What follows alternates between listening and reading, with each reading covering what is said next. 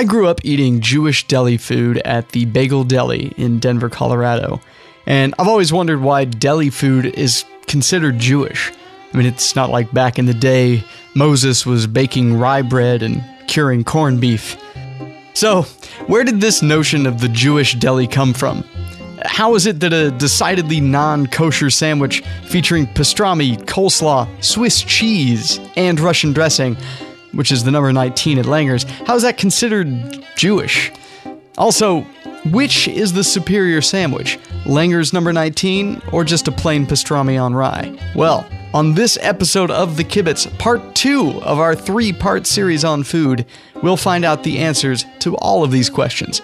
I've got food trend expert and writer David Sax, the owners of Langer's Deli, and fellow podcaster slash food blogger Zach Brooks, who conducted a very thorough podcaster versus podcaster sandwich throwdown with me at Langer's. The results may surprise you.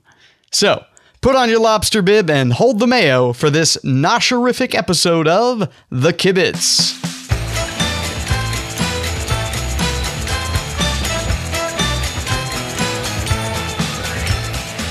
David Sax is a freelance writer specializing in business and food. His writing appears regularly in the New York Times, Bloomberg Businessweek, Saveur, The Grid Toronto, and other publications.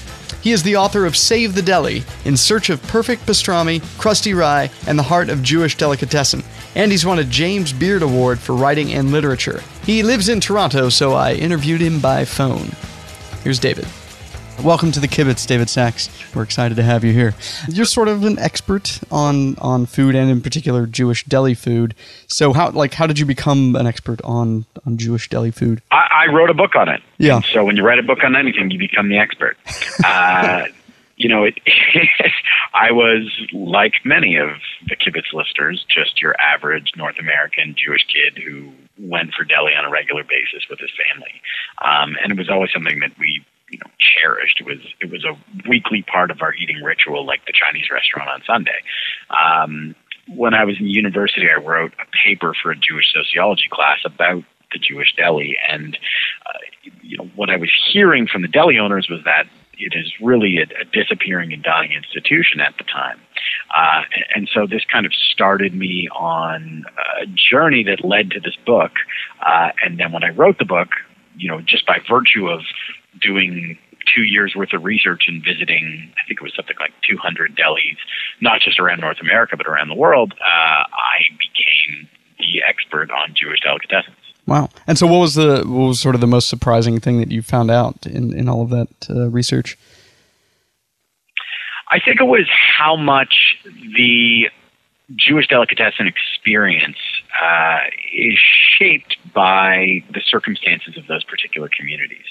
So, you know, we tend to think of the North American or the New York style Jewish deli as, you know, a fully formed thing that arrived from Europe. But in reality, you know, each community's deli, even within North America, um, the taste, the dishes, the layout, the atmosphere really is shaped by sort of the way that those individual communities evolved, whether it was demographics, whether it's economic circumstances, whether it's the climate, um, whether it's real estate prices. And so, you know, all of that leads to the fact that, you know, it's not just one deli. Uh, there are multiple delis. There are multiple deli scenes and deli cultures around um, the world wherever Ashkenazi Jews are living or have lived and and what did you really find out about the kind of the origins of that? I mean, does it all come from just Eastern European uh, style food, or what what makes it particularly Jewish? Do you think? Well, yeah, I, I think it would. You know, the origins are in in the the food of the Ashkenazi diaspora uh, in in Eastern Europe, which again spans you know a tremendous geographic, historical, cultural and ethnic framework, right? The, the food in those communities was the kosherized version of the local cuisine, right? The the kishka that we know today is sort of like the kosher version of Polish kiszki blood sausage. Um, uh, and so over time, as different groups of Eastern European Jews fled persecution or looked for better economic circumstances in places ranging from you know, the United States, Canada, Australia, Israel, um, England, France, and, and, and you know even Argentina and Brazil. Uh, when they went there, they um, coalesced with Jews from other Eastern European communities, the Litvaks and the Poles and the Galicianers and um, and the Russian Jews all were living together, eh, where before they were separated by hundreds of thousands of miles because um, they lived in different countries. And so their cuisines started blending together, whereas maybe in that first generation of uh, Eastern European Jewish delicatessens, it was kind of the Romanian deli and the Polish deli and the Litvak deli. All of a sudden, it just became the Jewish deli. Um, and with each successive generation, that food coalesced into its own kind of cuisine, which by virtue became defined by the United States and by New York simply because that's where the greatest numbers um, of Eastern European Jewish immigrants were living. I, I never thought about that. That, that, that basically was just adaptations of, of the local cuisines, but done in a kosher way.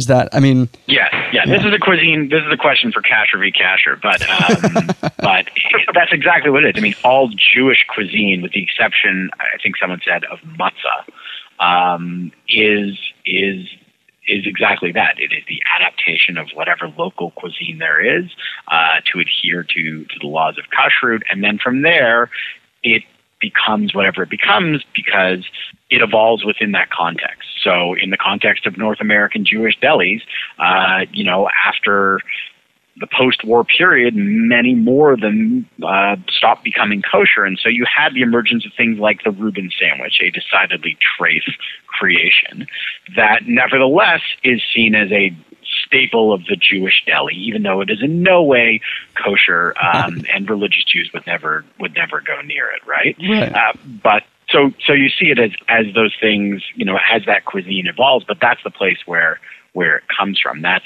that's its Jewishness, and the other element of the Jewishness is it's food that is sort of cooked by Jews or, or served in establishments that identify themselves as Jewish, um, whether their proprietors are Jewish, whether their staff is Jewish or not.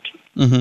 You visited about 200 delis. Did, did you find a favorite? Uh, you know, I, I found favorites for certain things. So, you know, my favorite pastrami sandwich was at Langer's, or my favorite um, kugel was at uh, Kenny and Ziggy's in Houston. Um, uh, you know, my favorite sort of bagel and lox and, and, and smoked salmon thing outside of um, outside of you know Russ and Daughters was was at uh, Kenny and Zook's in, in Portland, Oregon.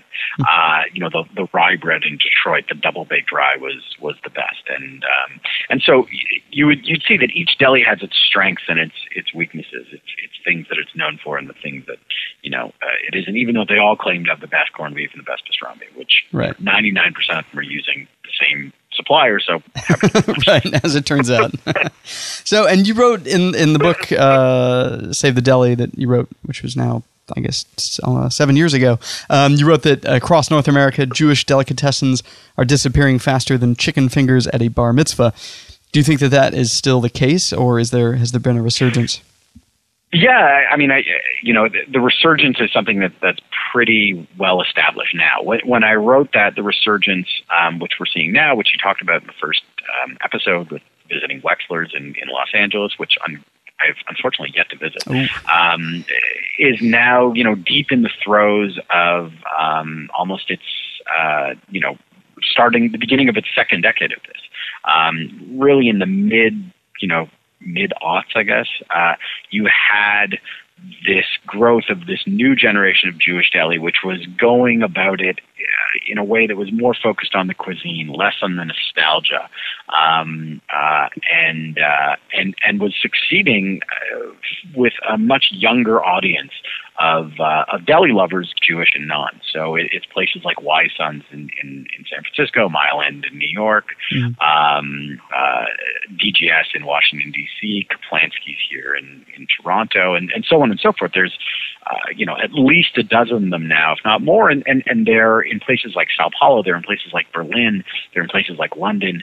Uh, they're you know all of a sudden this became a cuisine that was desirable Um, and and especially for a younger generation who may not have grown up with it, um, it's not something that's you know the nostalgic Woody Allen Times Square gift shop uh, deli that would have opened up in you know the, the 1980s.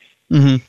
Although I think, well, I guess uh, some of the delis that I visited, sort of the newer ones, seem to try to evoke a bit of that nostalgia, and they seem to be kind of uh, having kind of a, a, retro vibe at least. And I, I think it worked. It worked now, whereas the deli was in decline for a long time because eating trends went against it. Right? People were avoiding fat. They were avoiding salt. They were avoiding bread. They wanted new. They wanted sort of global. And then, right. which is basically you just described the pastrami sandwich as salt and fat. Exactly. yeah. avoiding mustard. Avoiding rye. um, and then, really, in the beginning of the 2000s, you see as, as the broader food trends, this kind of return to roots cooking, the return to sort of uh, DIY and back to the land cooking, the rise of cuisines that are meat heavy, whether it's places like Animal in Los Angeles where the cooking's snout to tail, or you know the the huge growth in Southern barbecue a brisket, smoked brisket based cuisine, right? Yeah. Um, uh, you know, the, the growth of slow food, the growth of pickling. I mean, all this fit into the uh, the natural strengths of the Jewish deli, and so all of a sudden it went from being something that was you know, perceived as tired or perceived as outdated to being into the sort of center of the zeitgeist. And not just the new Jewish delis that opened, the places that we talked about, but, you know, the legacy places, the, the Manny's, the Langers, the, the Katz's, the Carnegies. Suddenly those became, again, you know, relevant and, and desirable and cool. Yeah, awesome. All right, well, thank you, David. Uh, this has been a, uh, a mouth-watering conversation. Cool. Well, thanks, Dan. I appreciate it. Okay, thanks, David. Take care.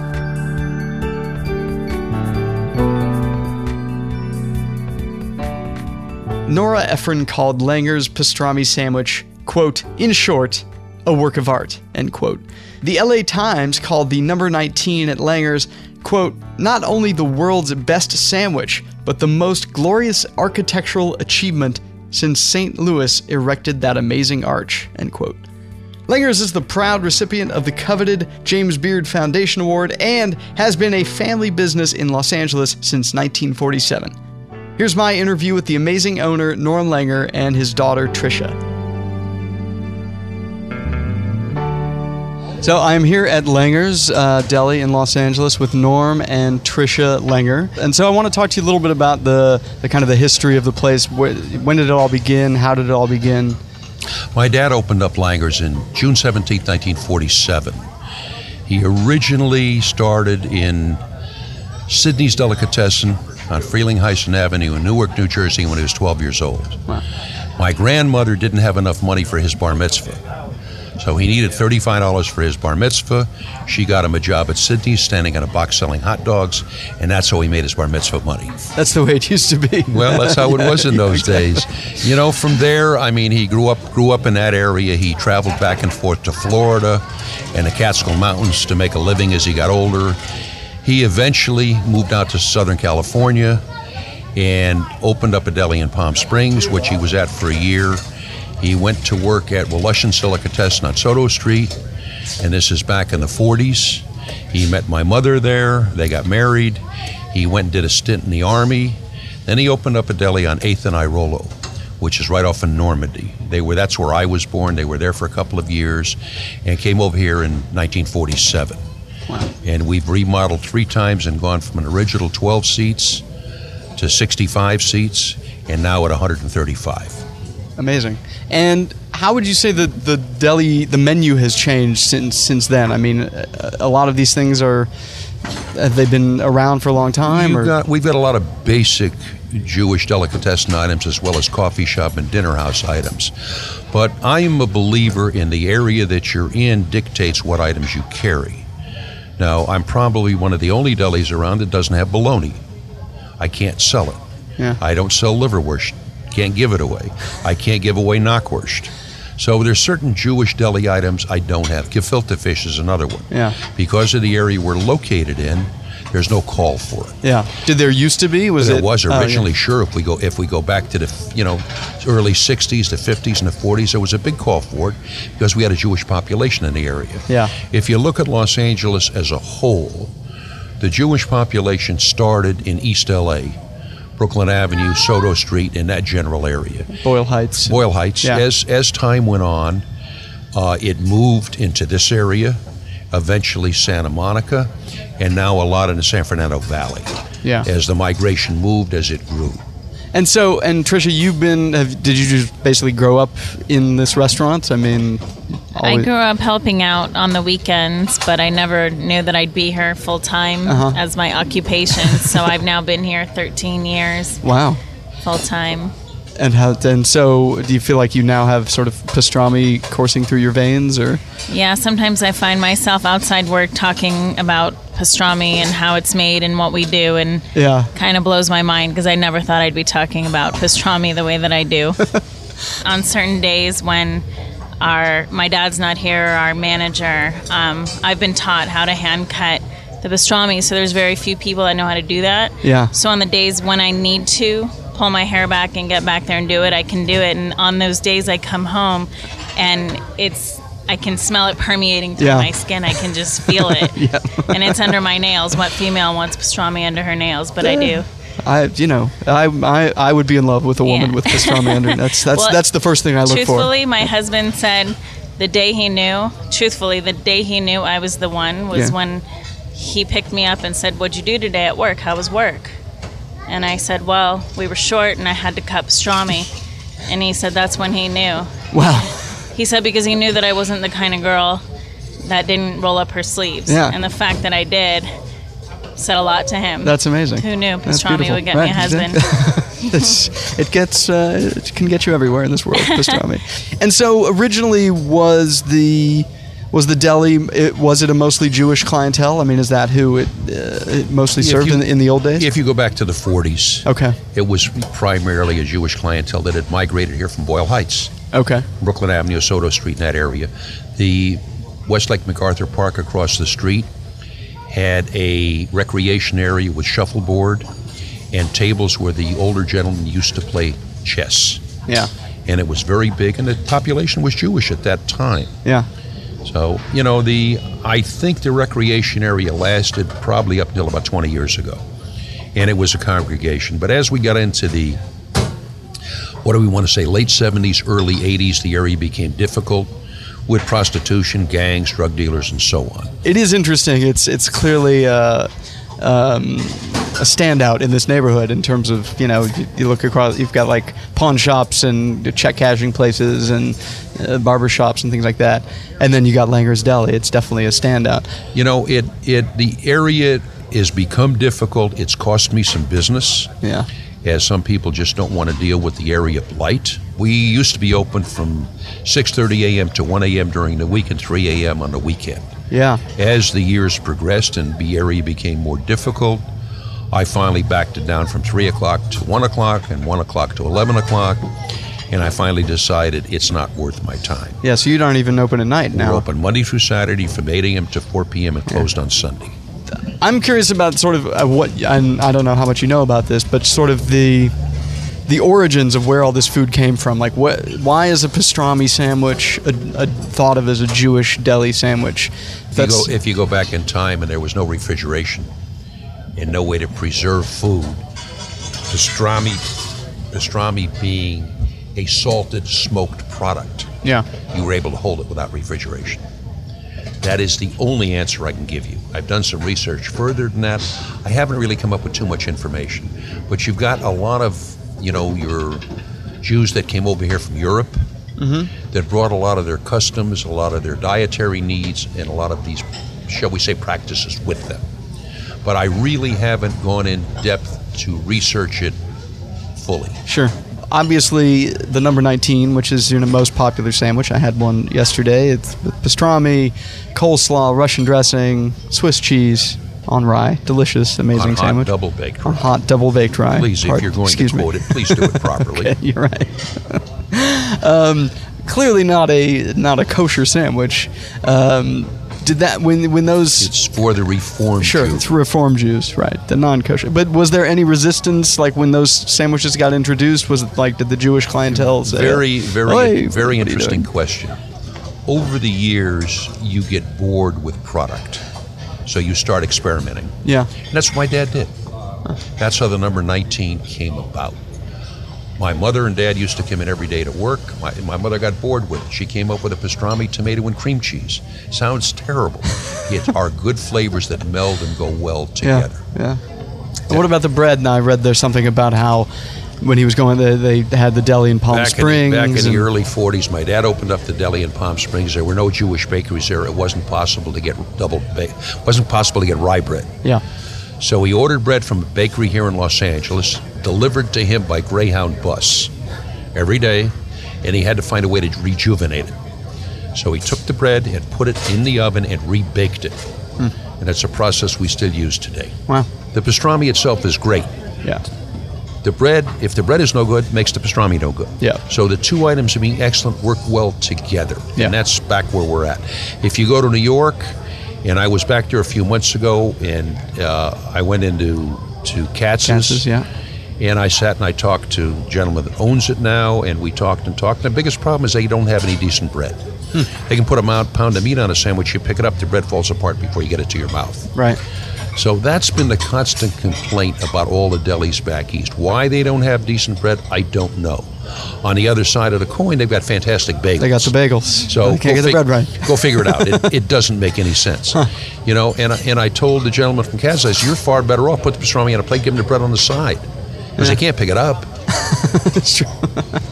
You know, but, you know, who am I to tell him? Yeah, well, man's got himself a you're gold, li- you're man's, no- man's you're- got himself a gold mine. Yeah, that's true. All right, well, thanks very much. This has been amazing, and uh, I'm a huge fan of Langer's. I live in Echo Park, so not far, and I come here uh, fairly regularly for lunch. So, I, I thank you so much for considering us. Of course. And for interviewing us and allowing us to be part of your podcast. thanks so much. All right, Thank you. okay. I'm not the corned beef. Yeah. Oh, and I'm going to have pastrami on white bread with uh, mayonnaise and tomatoes and lettuce.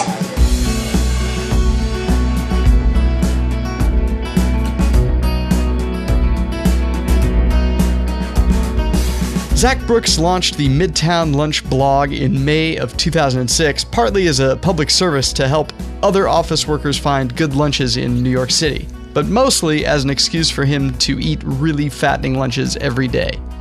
In January of 2010, he moved to the West Coast where he now uses the LA section of Midtown Lunch as an excuse to get, as he says, even fatter. He's also the host of the amazing podcast Food is the New Rock, which features musicians talking about food and chefs talking about music. It's totally great, and you should check it out. So, Zach has promoted this controversial theory that the plain pastrami on rye at Langer's is a superior sandwich to their infamous number 19. So, we did the only rational thing for two food loving, food curious Jews to do we ate them both.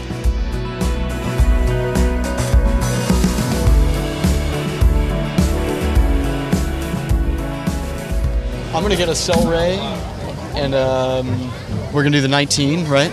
Yeah, are you recording? Yeah, I'm recording now. Yeah. Wait, why do you got to make me look bad? I'm like, I, I am like, I'll take the Arnold Palmer, Yeah. like a, like an, like a proper Angelino. That's well. That's the and Angelino you're like, drink. I'm gonna have a Cel-Ray I'm gonna have a because Cel-Ray. that's, what you the, drink at That's Langer's. the right thing to yeah. drink. at- I, I know how it goes. Do I need to do I need to change my No, order no. to a Dr. Brown's black cherry soda or Cream soda.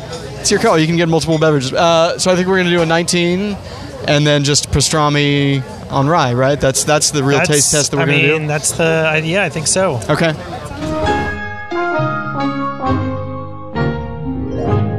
Oh, here they are now. All right. So what, should we swap halves? Uh, yeah, we can Yeah, swap halves. Yeah, let's do it. Okay. You grab one. I'll grab the other. It is. De- there's a height difference already. Yeah, yeah. There's definitely a height difference. Um, Well, you know, it's I mean, one has more stuff on It's it. just got so more it's- stuff. It's, just it's science. Yeah, absolutely. Yeah. Obviously, there's nothing kosher about this sandwich. It's got Well, yeah, that's the other thing. I mean, it's like right. I mean, not that authenticity is such a ridiculous word, but it does seem weird that a a Jewish meat sandwich should have cheese on it yeah, as being like the perfect example of that sandwich. Yeah. Now I say that. Listen, I say that as someone. I'm telling you, I love meat sandwiches with Swiss cheese Yeah. and coleslaw and Russian dressing. It's an amazing thing. I'm not one of the, I'm not crazy, yeah, but I don't know. There's something about. Well, I mean, you'll yeah. Let's you find see out. for yourself. right, I'm gonna try the I'm gonna go plain Jane first.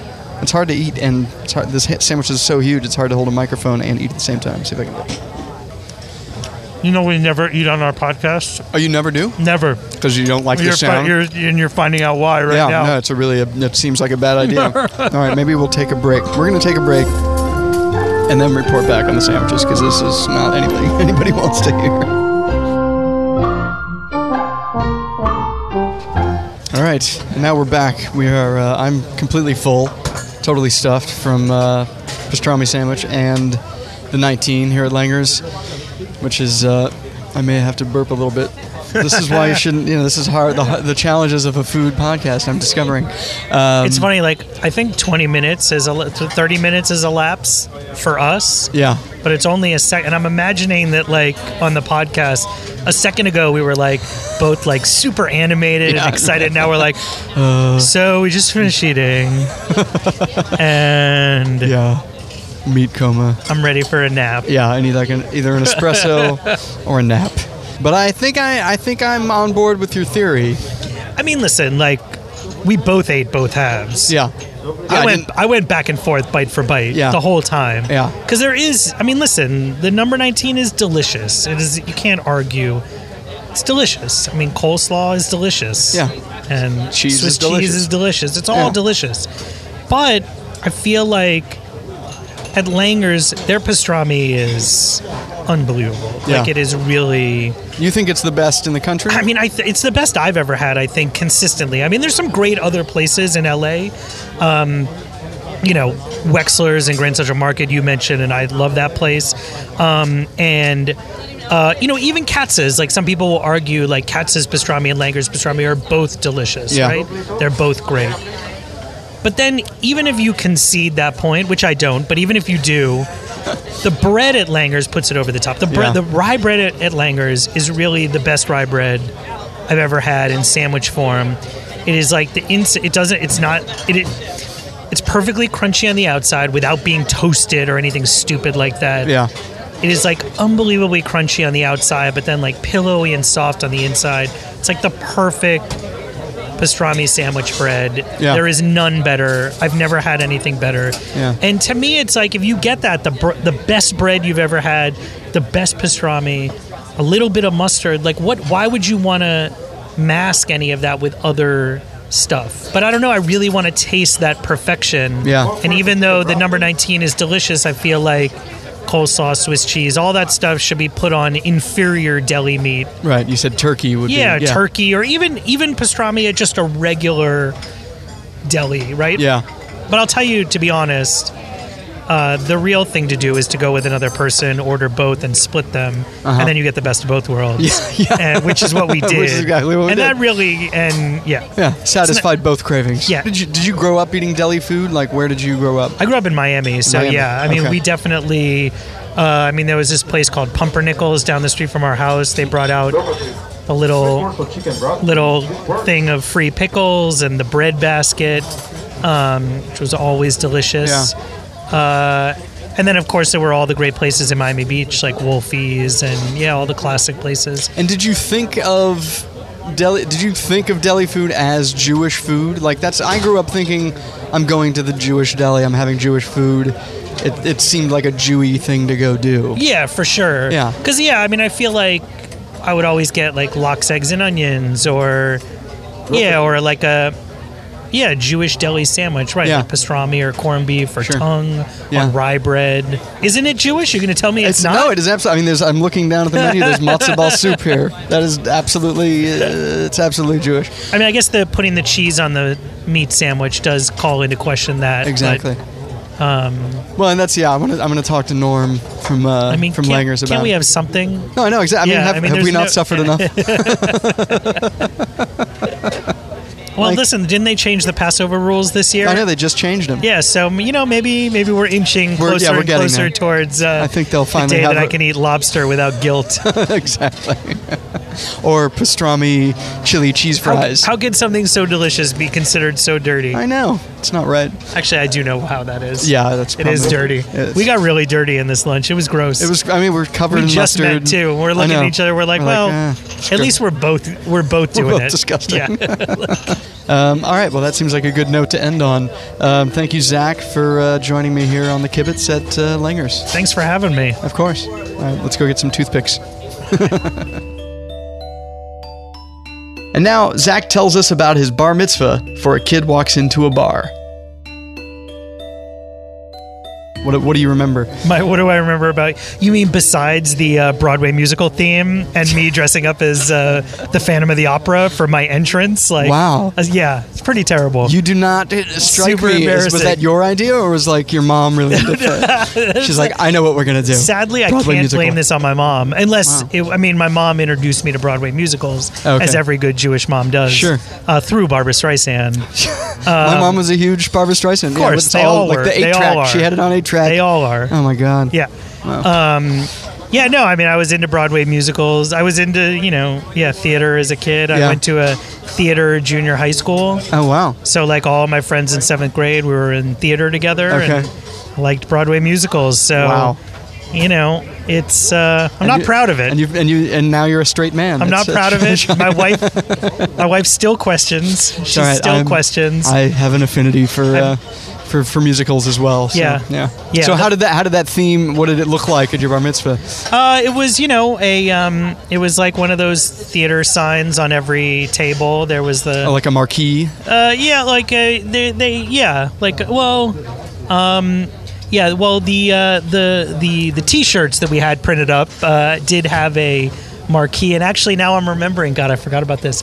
We actually uh, the candle lighting was turned into the Zaki Awards, where we handed out chocolate statues Oh my god. uh, instead of lighting candles.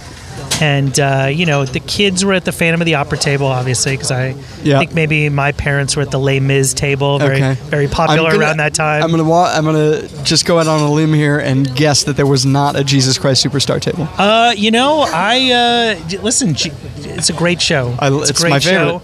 Did you do a number? Uh, no, I mean aside Okay. from like having the DJ play the Phantom of the Opera theme song for my entrance, Yeah. and me coming in with the cape and the mask and everything. Oh, really? You did that? Yeah, I did That's that. That happened. That And- happened. Wow. and it's i mean I, i'm ashamed for sure So if you could go not back, so ashamed that i won't talk about it now for Yeah. comedy's sake Sure. but um, i definitely wouldn't have shown it to my wife before we were married but you have video of it. oh yeah for Oh, yeah. sure And she's on seen now. it, you think my parents are going to spend the money on a on a broadway musical bar mitzvah and then Yeah. not videotape it that's craziness So if you uh, if you go could go back now and redo it, what would you? Uh, how would you change it? What, what would your Um, theme be? I would. Uh, I don't think I would change anything except maybe you know telling the girls that I like that I actually like them. Maybe would have been a little more bold on Yeah. that front. Yeah. Not that it would have made a difference. I mean, as I said, I had a Broadway musical theme bar mitzvah, so exactly. it really the girls wasn't gonna- weren't exactly fawning over you. Yeah, no. Yeah. Except in the uh, the photo we took where they got the girl on either side of me to kiss me on the cheek for the Oh, photo. nice. You know, as they as they do in the group bar mitzvah photo. I don't know if Yeah. I didn't think I have one. I didn't get with that. Yeah, that's No. yeah. You had to. That's uh, the photographer offered, and I accepted. And you were like, absolutely. Yeah, I was like, yeah. You should definitely make my friends do that. It's interesting. I had never thought about this, but it, it seems like shame. It seems like you need to be a little bit shamed at your bar mitzvah, and that's part of like becoming a man. Like that you have to like look back on it and realize how embarrassing it was, and that's maybe that's part of like getting you into uh, into adulthood. I mean, I'm, uh, my theory is that's the point of every Jewish holiday, and right. I mean, that's like it's all Yeah, about it's shame. all about shame. Shame about eating bread. Yeah. Shame about eating at all on Yom Yeah. Kippur. I mean, Sure. that's it's just all shame. Yeah. How was the food at your at your uh, reception? Um, you know, I, I don't remember. I mean, I I'm pretty sure there were chicken fingers. That's I mean, that's the. I don't. Re- Classic. yeah, I wasn't. Yeah, chicken fingers and French fries. I think were the. yeah. So you hadn't become like a real foodie. No, and see, that's then. the thing is that people probably will hear this story and think like, oh, fucking rich kid, like whatever. And we actually weren't even that rich. Like we were pretty like firmly middle class, and I mean, we didn't have like a you know sushi bar or shrimp cocktail Yeah, or yeah. any of that sort of like chocolate fountain. Yeah. we didn't have any of that stuff. Yeah.